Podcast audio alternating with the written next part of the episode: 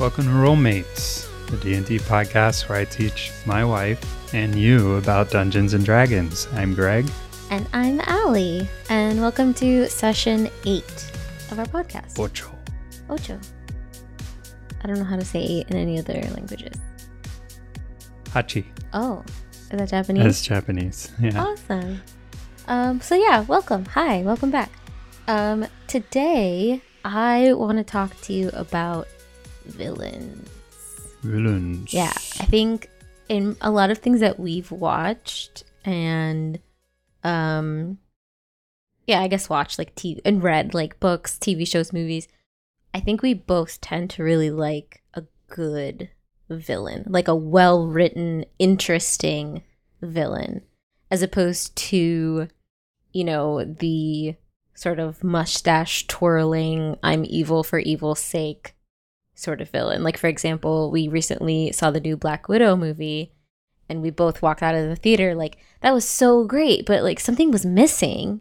And as we talked about it, we realized that what was missing was like a good antagonist because the villain in that movie. Just, was- he was just yeah. super powerful and wanted to take over the world, and like nobody cares. But I think that an interesting villain is a villain who has a backstory and has a reason for what they're doing. And I think that's what made like Thanos such a good villain because Mhm. you learned so much about his past and his like quote unquote family and like the, the other people around him and his reason for being quote unquote evil. Like the villain should always be the hero of their own story. They need to think that what they're doing is right and just and good and blah blah blah. Um it's super unrealistic for a villain to just say, I'm going to be evil because being evil is fun. like that's so boring. But like an interest a truly interesting villain to me is somebody that like maybe once or twice you find yourself kind of agreeing with or being like, I mean, they're not like with Thanos, I was like, he's not a, totally got wrong. a point. yeah, he has a point. His methods are are messed up, but I can see where he's coming from. And like to me, that's a way more interesting villain than somebody who's just like, I want power, I want revenge, blah. And you know, There needs to be a reason behind that. there needs to be a reason and there needs to be, I think, a relationship between the villain and the protagonist. Which which Yeah. is what which is what makes like Voldemort such a great villain. Like his he and Harry's connection and relationship and the parallels between their lives, like what makes them similar. Like that just makes that whole relationship so much more interesting to read about and uncover and things like that. Um so all that being said, my question for you as an experienced writer and storyteller and DM is what I guess I kind of answered my own question already because I talked about what I think makes a good villain. But what do you think makes a good, I guess, D and D villain specifically when you're creating a, a, a villain for your party to go up against?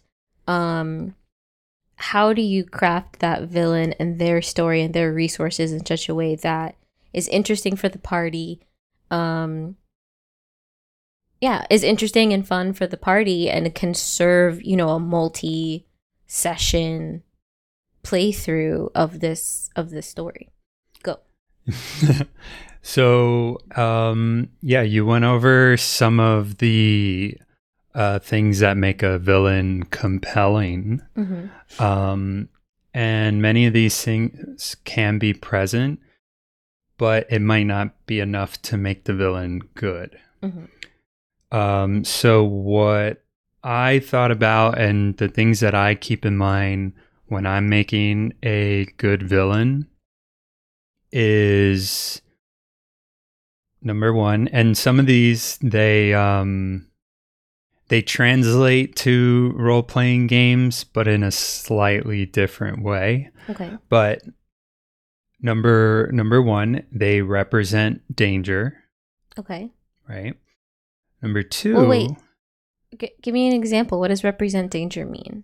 Are you just going to go through? Yeah, I was going to go through the and then go list and back? then Okay. yeah, yeah. My bad. So represent danger, and then number two, they exploit their own strengths, Okay. and their opponent, so that would be the protagonist, uh, the protagonist's weaknesses. Okay.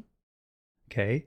Uh, three, they either learn or grow with the characters throughout the story, Okay. or they set numerous traps, tests, and obstacles for the protagonist to overcome. Okay. And then number four, we have um, they represent the opposing force of the story's moral argument or theme. Okay. Okay. So let's go from the easiest to the most abstract. Okay. Okay. So concrete things uh, representing danger. It should be obvious if they were not dangerous, then no one would want to Oh. stop them. Okay. Okay. And this kind of danger, it can be on a personal level to the protagonist. So, like uh, harm to their body or death. Mhm. Um, and you can show how dangerous that villain is by killing a non player character. Or if a player character gets it in their head, ignores all the warning signs, and decides to charge right up against the villain, and um, the villain can defeat them in combat, you know, easily Immediately. or if the character still ignores, you know, the clear danger, the villain can kill them. Mhm.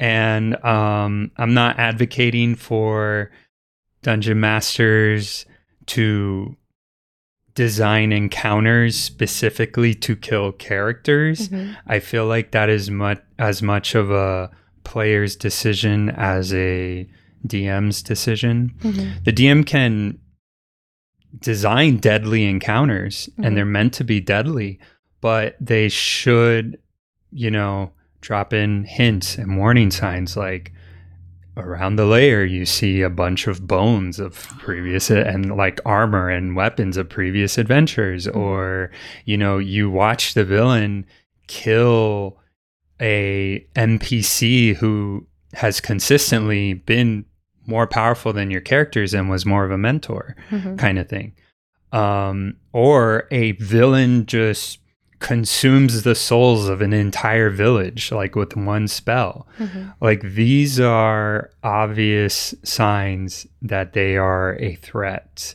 to Right. things So, would you put um like mini baddies in that category of like maybe first session they don't fight the main villain but they fight like some yeah. henchmen goblins that they've sent out werewolves i don't know.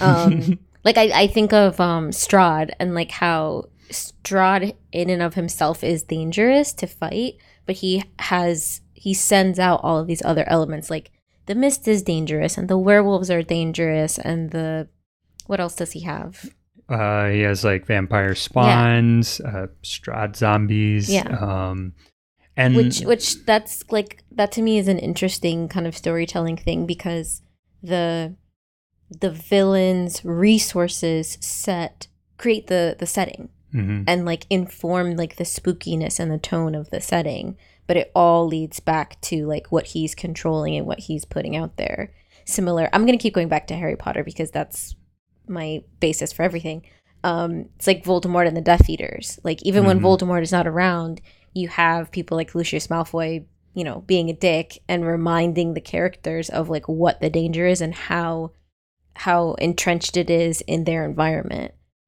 Yeah, and I mean, I would say the Death Eaters outside of Bellatrix Mhm. Aren't the best examples because they're a bunch of punks. okay Um, barty crouch jr Okay, well, there's Barty Crouch, th- but Yeah, Yes, some of the Death Eaters were crappy, but yeah, the point of the Death Eaters was, and when like Hmm. when the war was at its highest prior to the the events of the book, the Death Eaters were everywhere, causing mayhem. Like, right. Yeah. The so the um, it, it so with henchmen Mhm, and stuff, or like the second bad Darth Vader, mhm, or um, the Witch King of Angmar in Lord of the Rings. mhm. um, they should represent extensions of the villain's danger. So uh, Darth Vader beats up Luke, you know, him in the cuts off his hand, throws him in the garbage. you know, but it's like th- he is a fraction of what Palpatine's power is. You know, Question that's really interesting to me. Why then is Vader like so much more iconic than Palpatine? Nobody talks about Palpatine. Like Palpatine is not Mhm. a, a figure in the general consciousness. I mean, if you watch the movies and stuff, you know who he is. But if you ask the average person on the street, like, who is the villain in Star Wars, they're gonna say Darth Vader, like every single time. What make even though Vader is, I guess, technically a lower level baddie, what makes him the top in so many people's minds? Well, I think it's kind of similar, at least for me, as why I like Saruman as a villain more than Sauron. And Mhm. it's because they're a clear and ever present threat. Mm-hmm. Like, Vader is always coming after the rebels Mm-hmm. all the time. And he just looks so cool when he does it. yeah, he looks so cool. He chokes his own people. Like, he's, um, I mean, even physically more imposing Mhm. and that sort of thing. And he's like this unstoppable force. And he has a much more interesting relationship to the protagonist. That's another thing too. You know, Palpatine is more of the classic. You know, he, it looks evil for evil's sake, but then you know when I go into different Yeah, types of villain, he's more of like the mastermind Yeah. type of. So even though, even then, still kind of, I'm an evil Sith Lord. I'm gonna do evil Sith things, Mhm. but but Vader's a clear and present danger all the time. Mhm. Um, And I mean, with the Sauron Saruman thing, you literally never see Sauron exactly. ever. Yeah. Like even in the books, they never Yeah. he he never comes to. You just see this big fiery eye, and that's literally it. So it's kind of hard to, uh, like attach an emotional reaction to a concept of a person. it's more abstract and and he would fit more into my fourth point about the moral argument but Mhm. also the ring is an extension of his power Yeah. so the ring represents i mean it's a clear danger to frodo and you see it through gollum what it did but it's like this is only a portion of sauron's power Mhm. imagine if he was at full strength Yeah. we just never get to that point um it could be a danger to the heroes families their towns their world Mhm. it has to be dangerous Right. um so they need to exploit their own strengths and the players weaknesses, um so in d&d you know we have our attributes Mhm. you know, strength, dexterity, constitution, intelligence, wisdom, charisma. And when you look at different um, stat blocks of monsters and antagonists, and then even with the players, you'll have some high, some lower, some in the middle kind of thing. And that's supposed to inform a DM as to how those um, encounters play out Mhm. like a high intelligence um enemy Mhm. plans ahead you know and they set traps Mhm. and they and they know kind of can anticipate what the players are going to do So kind of like um, not Joker, like the Riddler. yeah like the riddler exactly the joker is more of like a high wisdom high charisma Mhm. uh villain in that he's very perceptive Mhm. of things he's And so per- he could be like emotionally or mentally manipulative. Exactly, yeah, and his he, his charisma is like he has this force of will Mhm. that um lets him get what he Mm-hmm. wants, kind of thing. So they're able to leverage those strengths. If you have a big brute of a villain like Bane, Mhm. or even further like a um, a powerful deity, or um, like the alien Mhm. or something That's their like instincts, strength, strength, yeah, their reflexes, stealth. They're able Mm. to exploit these specific things. And then a really good villain. The thing would be like maxed out in stealth. oh yeah, the Oh thing would be gosh. completely maxed out in stealth. um the thing is it's like a more it's an instinctual but it can pass on Mhm. those that it's like absorbed kind of thing so it's like in its base form it's almost pure instinct but once it absorbs other things Mm. then it starts becoming manipulative it understands like evolve, sort of. yeah, it understands on some level human interactions and stuff. Mm-hmm. So would you say that when a DM is building a villain, like say you're homebrewing, because I feel like a Mm-hmm. lot of the the the pre-baked villains, um, like Strahd and stuff like that, you have their stats on hand. You know, kind of what their character's about. If you're creating or homebrewing a villain, is it a good idea to sort of because I feel like the instinct would be like, oh, they're super powerful, they're like a deity, so I'm just gonna like have everything super high. But is it is it a better idea to have, um, I guess what is it called min min maxed, where like some Oh. things are really high and, And some, some things, things are a lot low. lower, so that you can really pinpoint in on those, um, like like the thing, right? Mhm. Like you, you the thing would not have a, a fairly balanced No. character sheet. It would be super maxed out in some things and pretty low in others. right. So is it a better idea for a villain to, I guess, min max it? Uh, typically, because on some levels you want the players to, for them to have a weakness that they the players can exploit. and also, if Um, it was a balanced character, it wouldn't be a villain. Like a villain has like an advantage that gets that they can use Mhm. for power. Yeah. Now, Okay. some like those deities or demon lords or whatever, they have super high stats. Some are a little bit better than others, Mhm. but they're all like above and beyond characters. Yeah.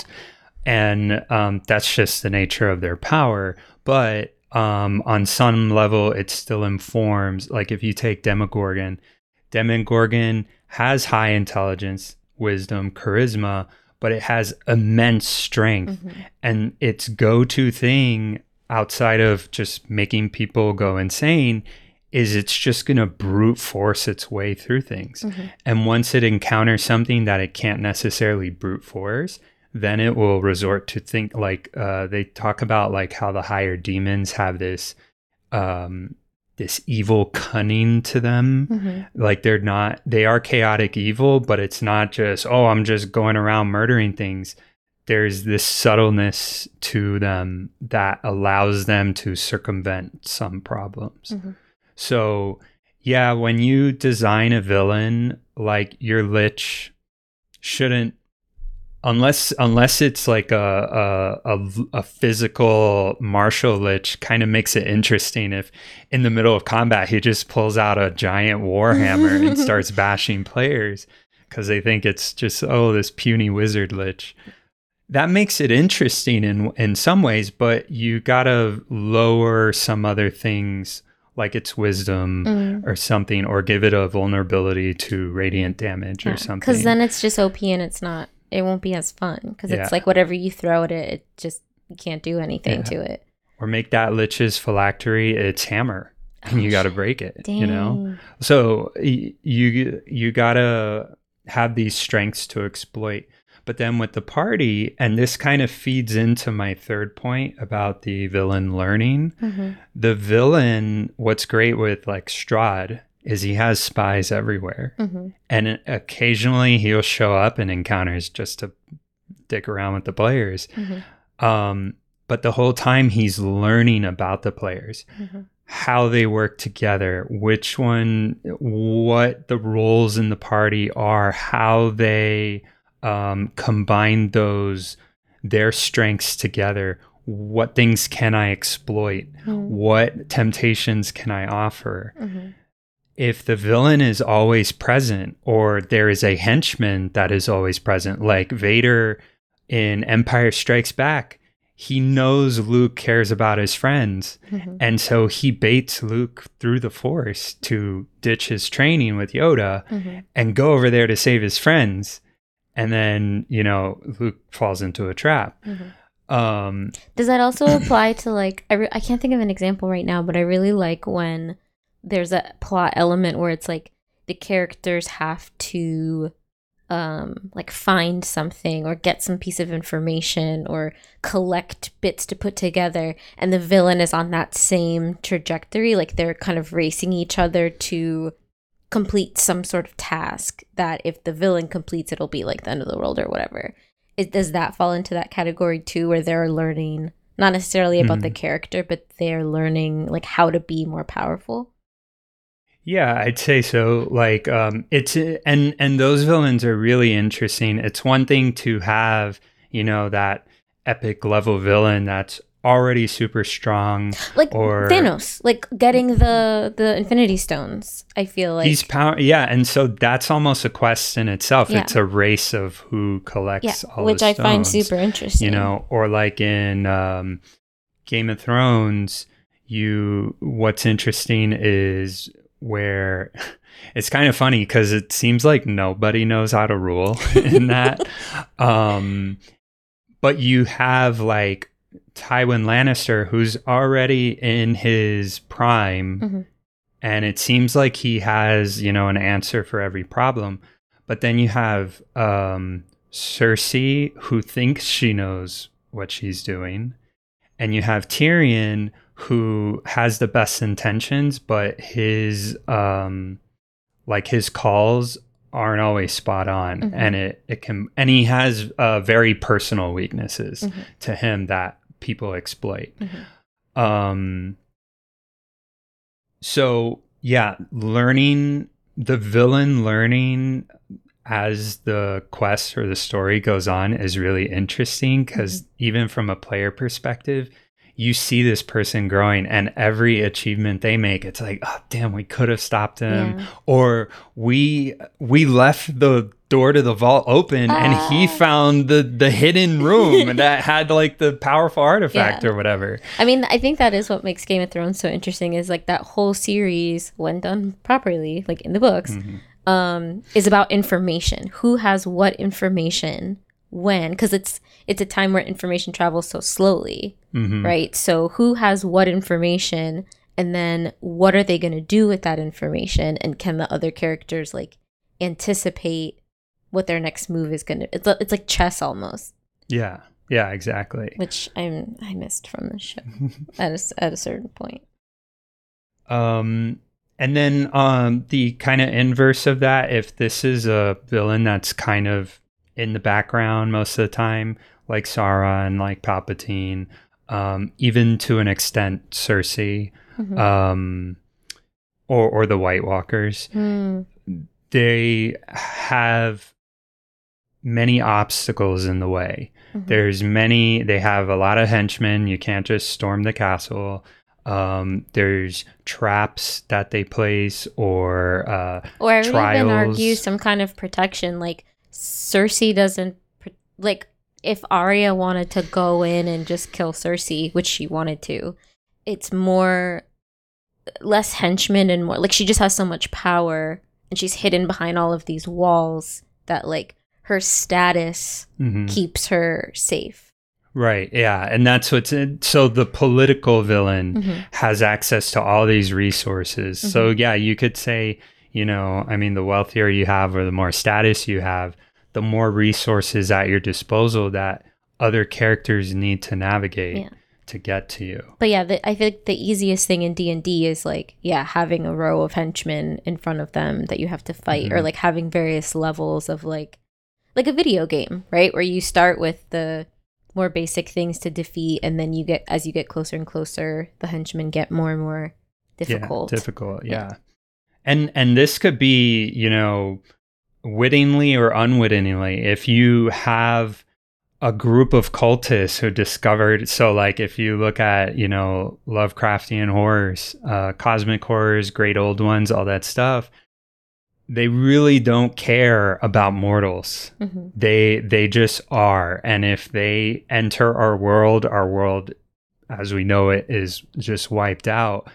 But you have a lot of fanatics who form these cults. And so the the great old ones don't necessarily know or care or instigate these people. Mhm. These people rise up around this power, Mhm. you know, so you can have that element in your game. Or uh, there's a module called the um, Princes of the Apocalypse where you have these cults cropping up around the different elements because they believe that this element um, should uh, dominate the world. It's kind of like Pokemon Ruby and Sapphire, where you have Team Magma and Team Aqua, Mhm. where water should cover the whole earth, or earth should cover the whole earth, and we die either way. Yeah.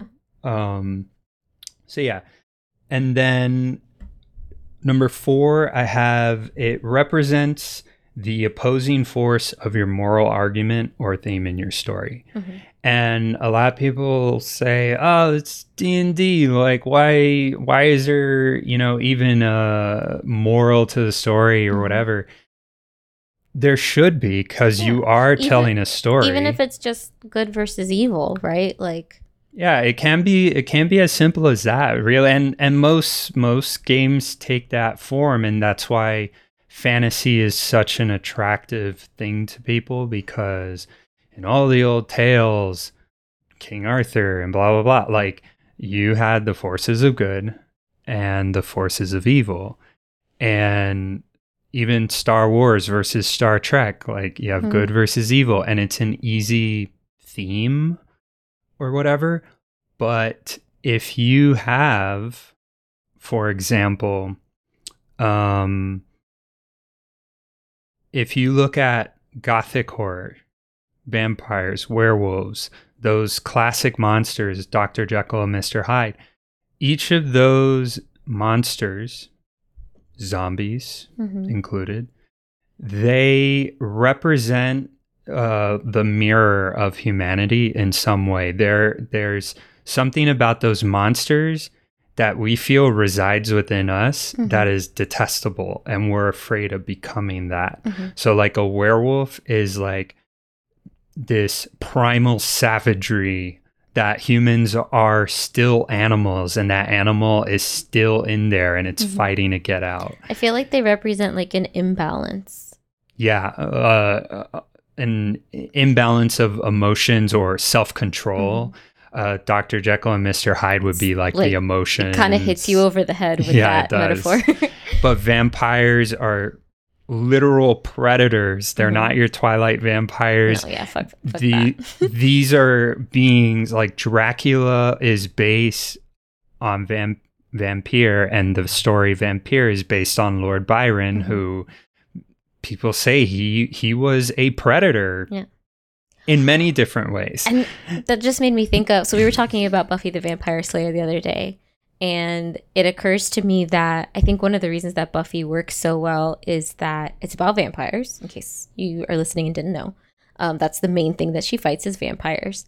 And I feel like vamp the vamp the whole vampire thing is also very it's like very sensual and sexual and it's like giving into your desires and it's very physical and i think that having a protagonist who is a teenage girl and your teenage years are when you are the most like flooded with hormones and learning about how to control all of that stuff i think that's an interesting um, I never thought about that parallel in that show before, especially given the fact that she falls in love with and has sex with two of the vampires. Um, spoiler alert. Um, yeah, that makes a lot of sense. And that, like, I think an interesting vampire, uh, bleh, an interesting villain is a villain that the protagonist can see themselves in. Mhm. That they can see either whatever that that fear of imbalance is of like I could become this, or like I could go down the same path. Luke and Vader, Harry and Voldemort, like it is they have so much similarity that the hero has to make it's almost a, a innate challenge to the hero of like I have to consciously choose to go the opposite path as you and Mm. not give in to like yeah whatever temptation that the villain is intentionally or unintentionally offering to them Yeah. like oh, there's going back to vampires. So in the They're great um, villains. but in in the Legacy of Kain video game Mhm. series, Which yeah. I feel like nobody knows what that is. that's okay. if watch watch this the series like the um the cutscenes and stuff like that, they are on YouTube. Time traveling Shakespearean vampires. Hell yeah. It's perfect.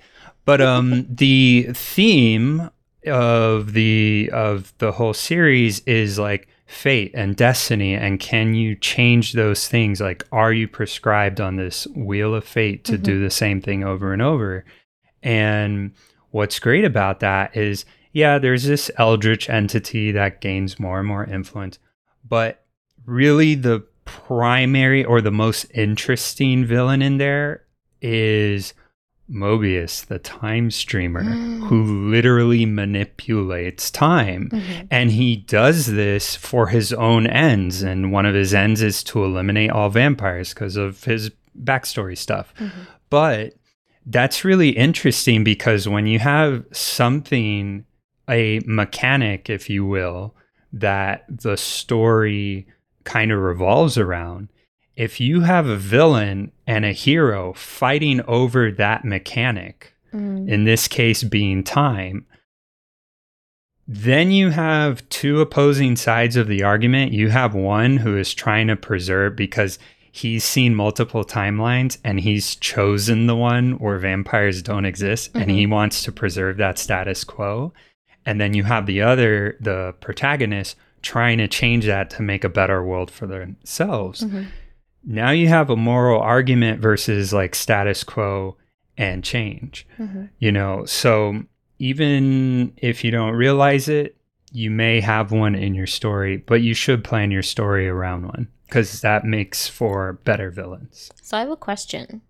I feel like there are things that we've watched and enjoyed that arguably don't have a villain. Point example, WandaVision.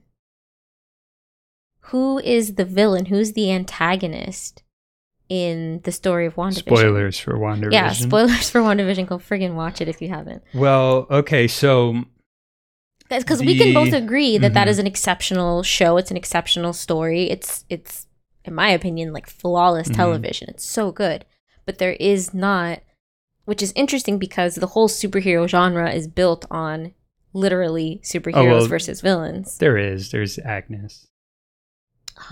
But but I, I my first thought was going to one of my types of villains, Okay. and one of those are the anti-villain. and the anti-villain's interesting. So it's like you have the anti-hero Mhm. who has these noble goals and the way they pursue pursue them are not the greatest not the best not the best. Um, so like Batman, anti-hero, classic.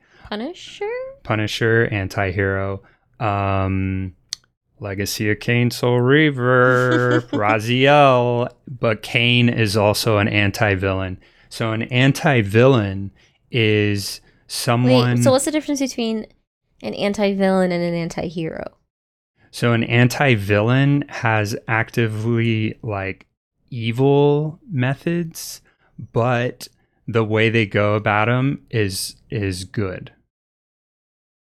So then so batman is an anti-hero because Yeah, he's an anti-hero. what's an example of an anti-villain So an anti-villain, the um loki yes, kind of. i'm getting confused I would need to think a little more on Loki. But like um so for example, in Game of Thrones, Mhm. you have a perfect triad for this. You have Davos, who is an anti-hero in many respects. He's Davos is the Onion Knight. yeah, the Okay. Onion Knight. He has very um noble intentions. He wants to do, generally do good, Mhm. but he's a smuggler and a criminal and, and that sort of thing. On the opposite, you have Melisandre, Mhm. who so like Davos's methods are kind of unsavory in how he does things, But he has good intentions. but he has good intentions. Okay. Melisandre does have good intentions, and that's to stop the White Walkers Mhm. ultimately, hmm but her methods are actively evil. So then, what's the difference?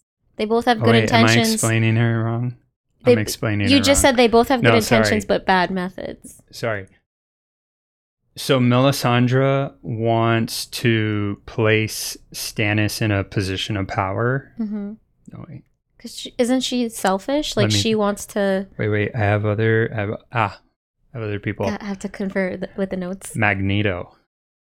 Okay. So and and also Poison Ivy. We'll say. okay. So uh, Magneto and Poison Ivy want to do away with all humans. hmm One, so that there's a world of mutants. The other, because there's a world of plants and just nature Yeah, is she's preserved. a humanitarian, or not a humanitarian, an environment environmentalist. but that is an evil notion. That's an evil goal. okay. Um, the same with Thanos. He wants to get rid of half the universe for good reasons uh, to fight for resources, and eventually everyone is going to die. Those so, are you describing anti-heroes or anti-villains right now?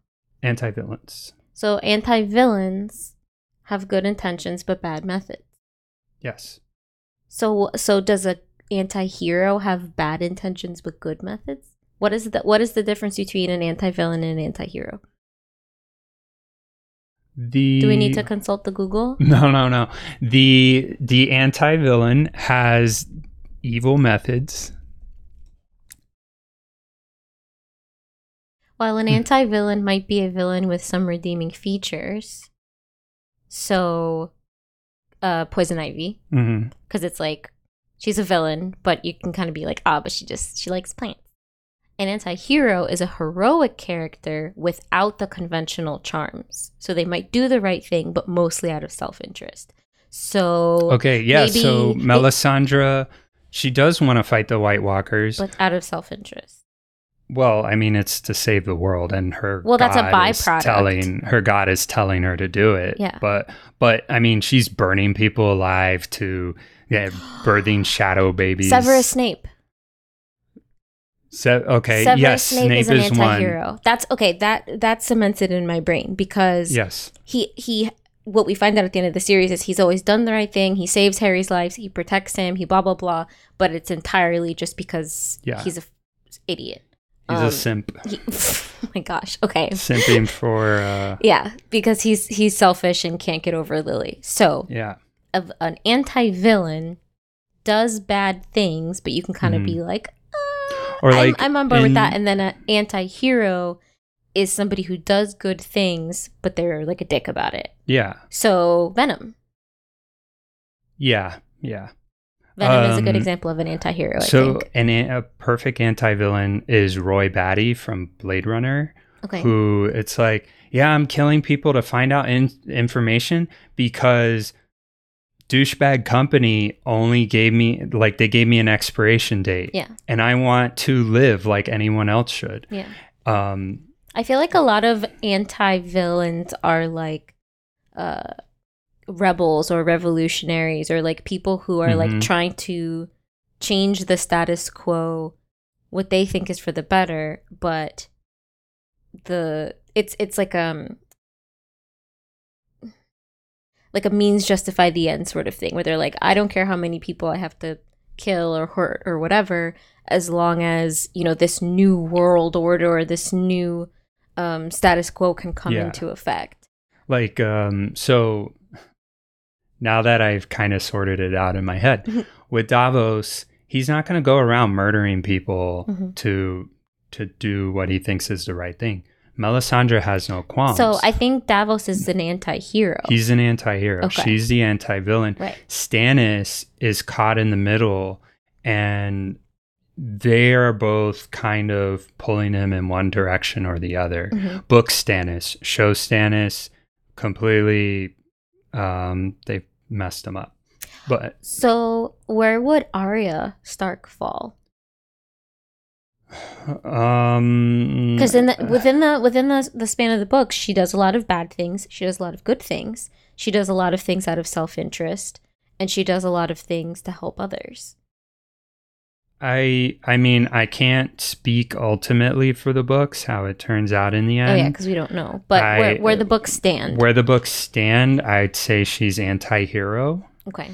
And at least where the show continues, she's anti-villain, super ninja, Mary Sue Oh shit. at the end. Damn. That's how you Um, really feel. Yeah. uh, so we have the anti-villain. That's one kind of villain. You have the corrupted or the fallen. So there's like Darth Vader. Mhm. Um, Regan, what's her name? Regan MacNeil from The Exorcist. So that's Linda Blair's character, Mm-hmm. possessed, literally possessed by a demon Mm-hmm. you know uh classically you have lucifer and in in um in d&d there's zariel who's an angel and she's fallen and becomes one of the uh archdukes of hell um you have jack from the shining Mm-hmm. Mm-hmm. you know michael from Well- the godfather I, would you? I feel like some people would argue that Jack from The Shining was because when I hear corrupted or fallen, it's like they started off good as a good person, and then some external force or influence changed them from their nature. I feel like some people would argue that Jack and Anakin were already kind of shitty people and they they succumbed to the influence that they were subjected to. no Because isn't the shining one big metaphor about or not metaphor, but like it it has a lot of implicit and explicit um storytelling about like parental abuse. Like was But- he an abusive parent even before the hotel started influencing He him? was he was a douchebag, but a lot of that came from his alcoholism. yeah, which had Um, nothing to do with the hotel. right. But the hotel preyed on it and ultimately like drew it Okay. out of him. Like it it it So I feel just like, like, Anakin. Anakin, he was literally a little kid first. In the in the second movie, he just wants to save his mom. He wants to do good. He wants to have a girlfriend. like he he he is very idealistic Mhm.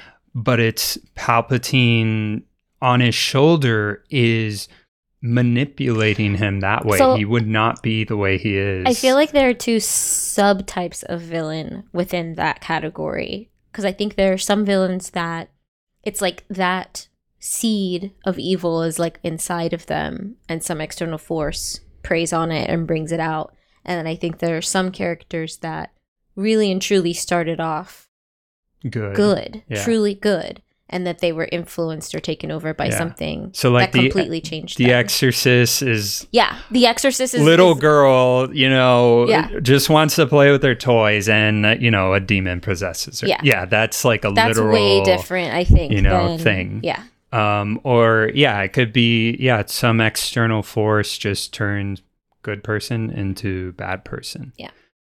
so then i have the brute Mhm. or the beast so Mm-hmm. if you think of you know a a vampire but not the more distinguished ones like Yeah. dracula or something or werewolf those are like classic things Or it's more like animalistic. yeah like more nature. physically imposing like it, it's it's like an unstoppable force kind of thing bane is kind of like that yeah he has some mastermind stuff Mhm. um but you also have from like kill bill the deadly viper assassination squad Okay. all of those um all of them are typically brute force i mean you have like um uh i forget her name uh, the one with the eye patch she kind of resorts to a lot of Mm-hmm. Daryl Hannah's sneakier character? daryl hannah's Yeah. character she does like a lot of sneakier stuff Mhm. um but vivica fox like comes in knife like you know Just to go. going at it um and you can still make them smart. They don't have to be dumb. Yeah. You know, like a werewolf is still a predator. Wolves are smart. Mhm. They don't just go in to attack. Yeah. You'll you'll see it every time. Like the the alien from Aliens, like she was smart as hell. yeah, she And, like in the second movie when they're actually when they actually have more time like fighting her like yeah she's really smart but her main um method is just to fucking bite your head off yeah. like Yeah. she's not gonna monologue to you while she has you tied up like no she's just gonna fucking kill Yeah. you Yeah, like animals, um, things, things, uh, just because they can't speak or just because they don't have those like higher reasonings Mhm. doesn't mean, and you'll see a lot of those uh, monsters in the manual will have high wisdom. Mhm. They can discern targets, Mhm. like what targets look weaker than others. Yeah. You know, they have hunting skills They have hunting skills, exactly. So, and then I have the mastermind. hmm So, if you think of any Bond villain Yeah. or any mystery villain, or like that guy from black widow that we didn't like yeah, uh, Pal- Palpatine is like that. Ursula is a mastermind. Like if you think of devils or like how Ursula, like they make contracts Mhm. and they make legal hurdles to exploit those contracts. Those are classic masterminds. Which I think is super funny because, again, we were talking about Buffy the other day and the Angel spin off of that show. There, well, spoilers for Angel if you're ever going to watch it. There is a um, a legal team called Wolfram and Hart that you end up finding out are like a team of mastermind, like demon gods. and they really play up the whole like lawyers are demons sort of Yeah, mentality. yeah. and It's super funny.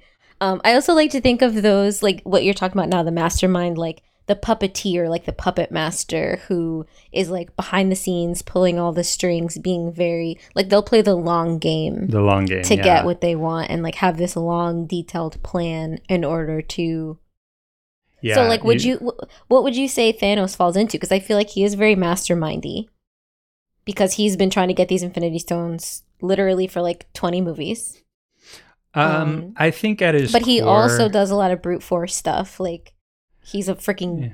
wall Well- of a person those are those are aspects of him i think at his core he he's still like the anti-villain because if left to his own devices he's a loner he Mhm. wanted to just go Go out on the garden farm. or whatever but in order to achieve his goals he did but even uh, as a mastermind he really didn't plan things that well because it got to a point where he's like oh fine i'll take care of it, I'll it myself. myself. and that's when well, he get does, he tried to gauntlet. mastermind it and and it kept failing It was more like I'm going to weaken forces that like however my henchmen do it, they'll do it. Mhm. I don't really feel like he's a mastermind like on the level of um like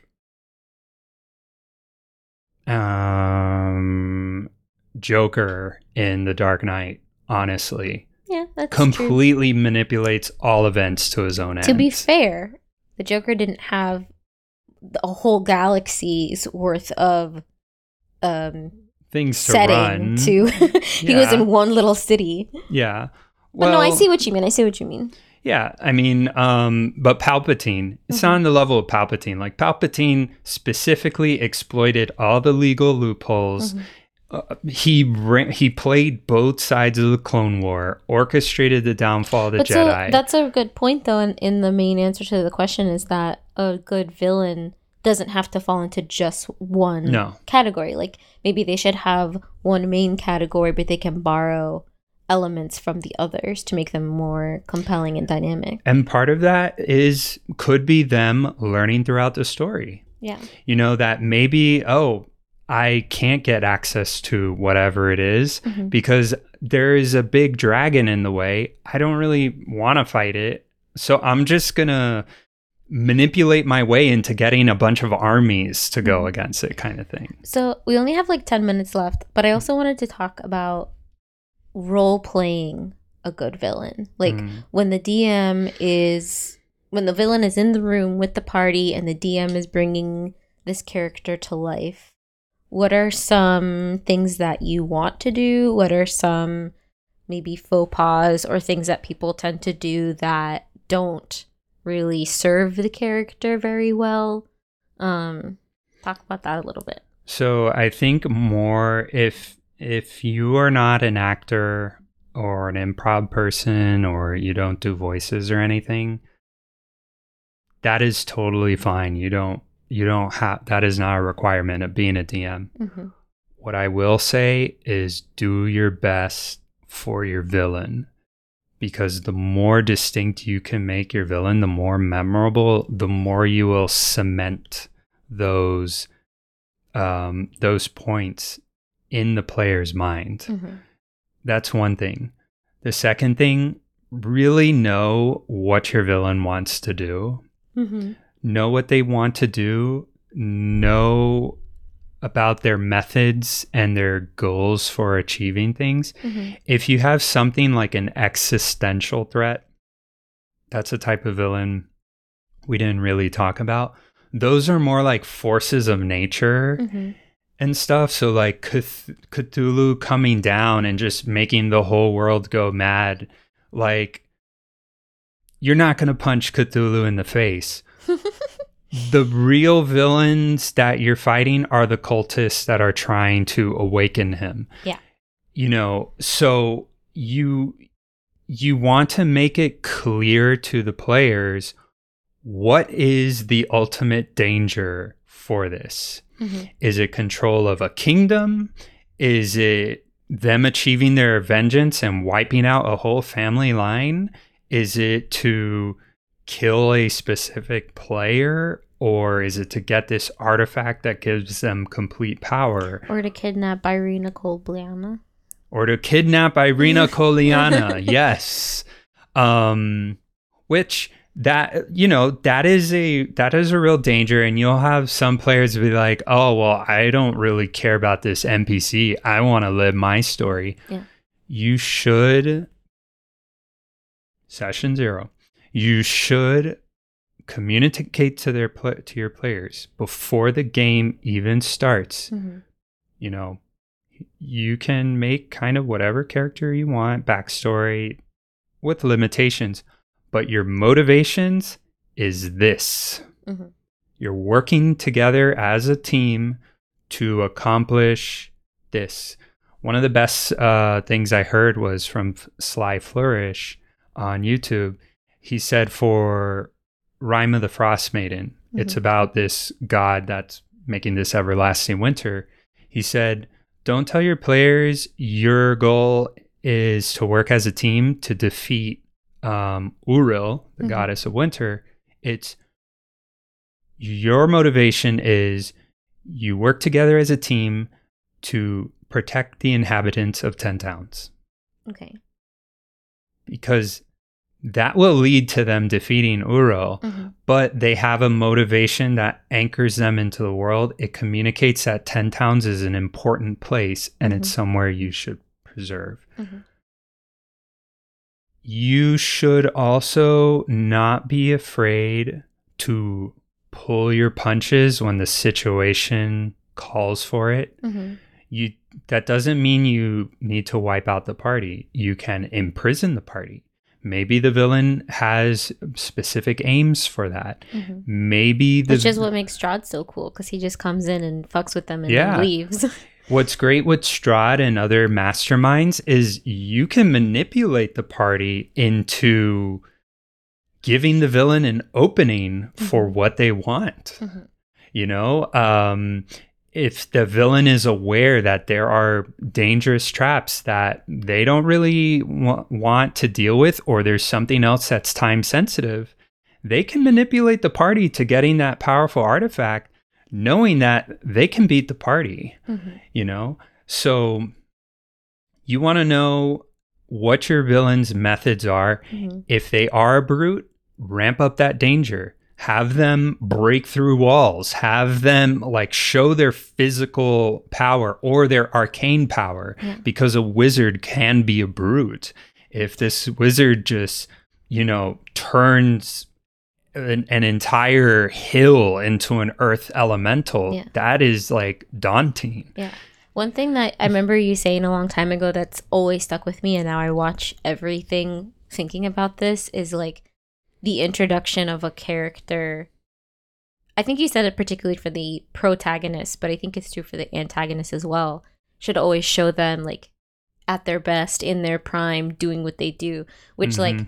yeah. so many i think I, that must be like a, a a writer storyteller screenwriter just thing because i feel like my mind always goes back to marvel because i think marvel does this really well every movie pretty much opens with the main character at their best like how Mhm. many marvel movies open with the characters just engaged in battle like doing what they do showing them sh- showing the audience like this is the status quo right? This is their normal this is why they're so great. And then let's introduce whatever it is that's going to affect Mhm. that or change that. And i feel like the villain should be the same right? Like your first introduction to the villain should be them doing something horrible so Mhm. that the audience is like that's the villain. No questions asked. Like i understand who this person is and what they're about which again i keep going back to the black widow movie which i loved but there's so much wrong with it Yeah. you literally didn't see the villain until the end of the movie so Yeah. like what the hell like Yeah, I, I had nobody to fear i had no concept of what the what the Yeah. antagonistic part of that story was until the very very end and then it was like pretty disappointing Like uh, when Vader shows up in the very ori- in the original Star Wars, Yeah, he chokes literally the chokes guy the out. guy and throws him. and it's the most Yeah. iconic like everybody knows like that's what Yeah. vader does like that hand choke or like thing even so, so, like you know speaking of um speaking of like Vader and like the most like infamous scene like I am your father where he you know cuts off Luke's hand and throws him in the garbage Legacy of Kain a net opening cutscene you know Raziel's explaining oh you know the vampires like Kain is the lord and master the progenitor of all of us and we can't evolve before him.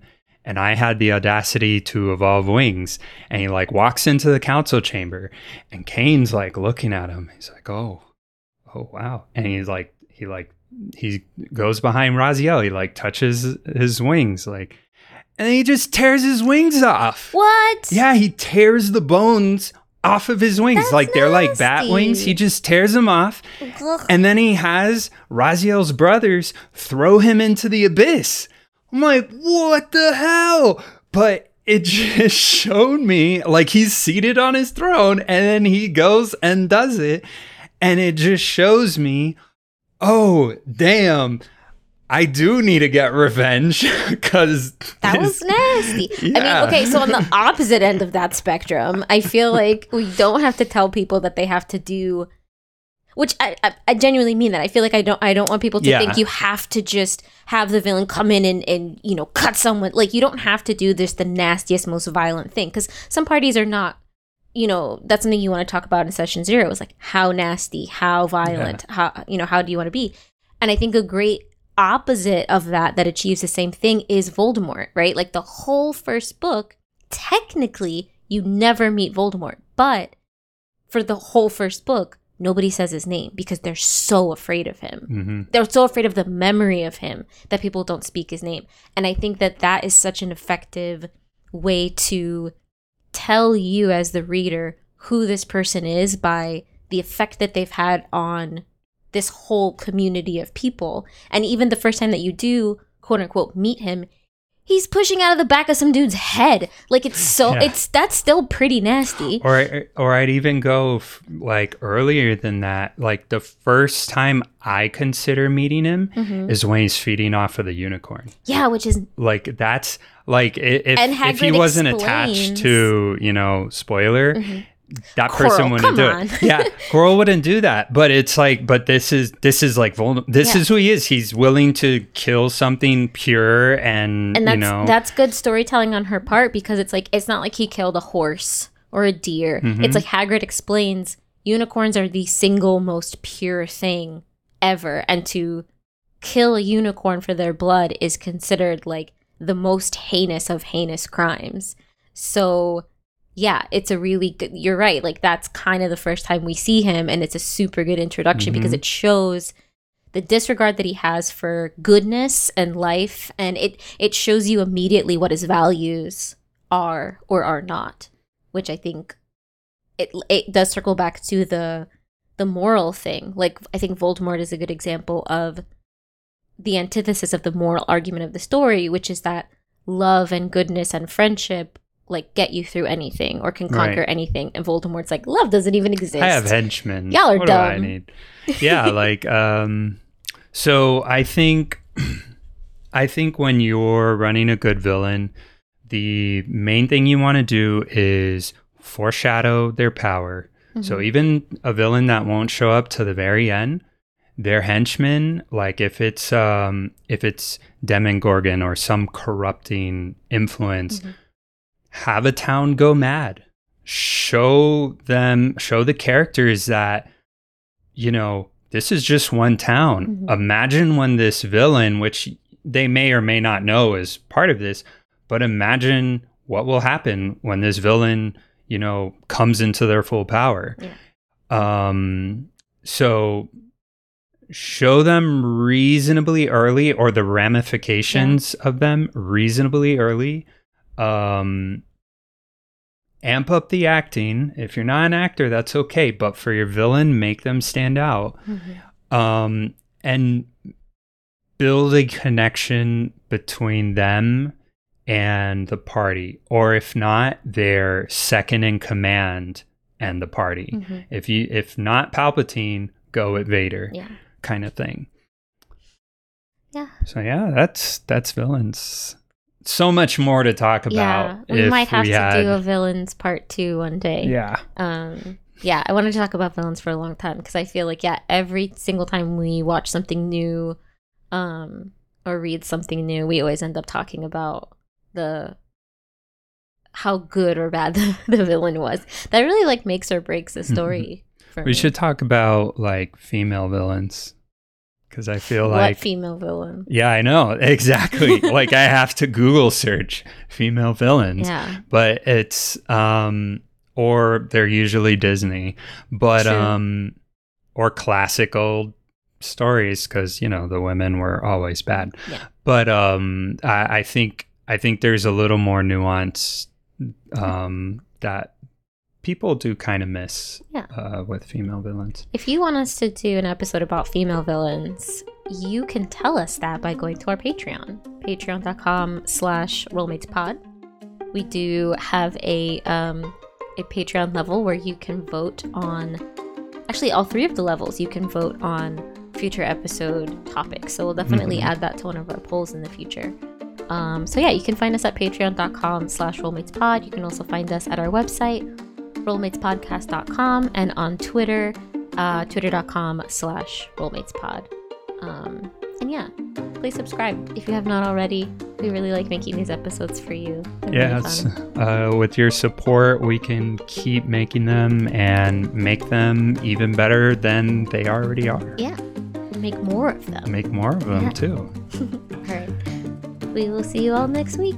And may your villains be dastardly and devious, so much so that Sam will whisper, He's a villain. Okay.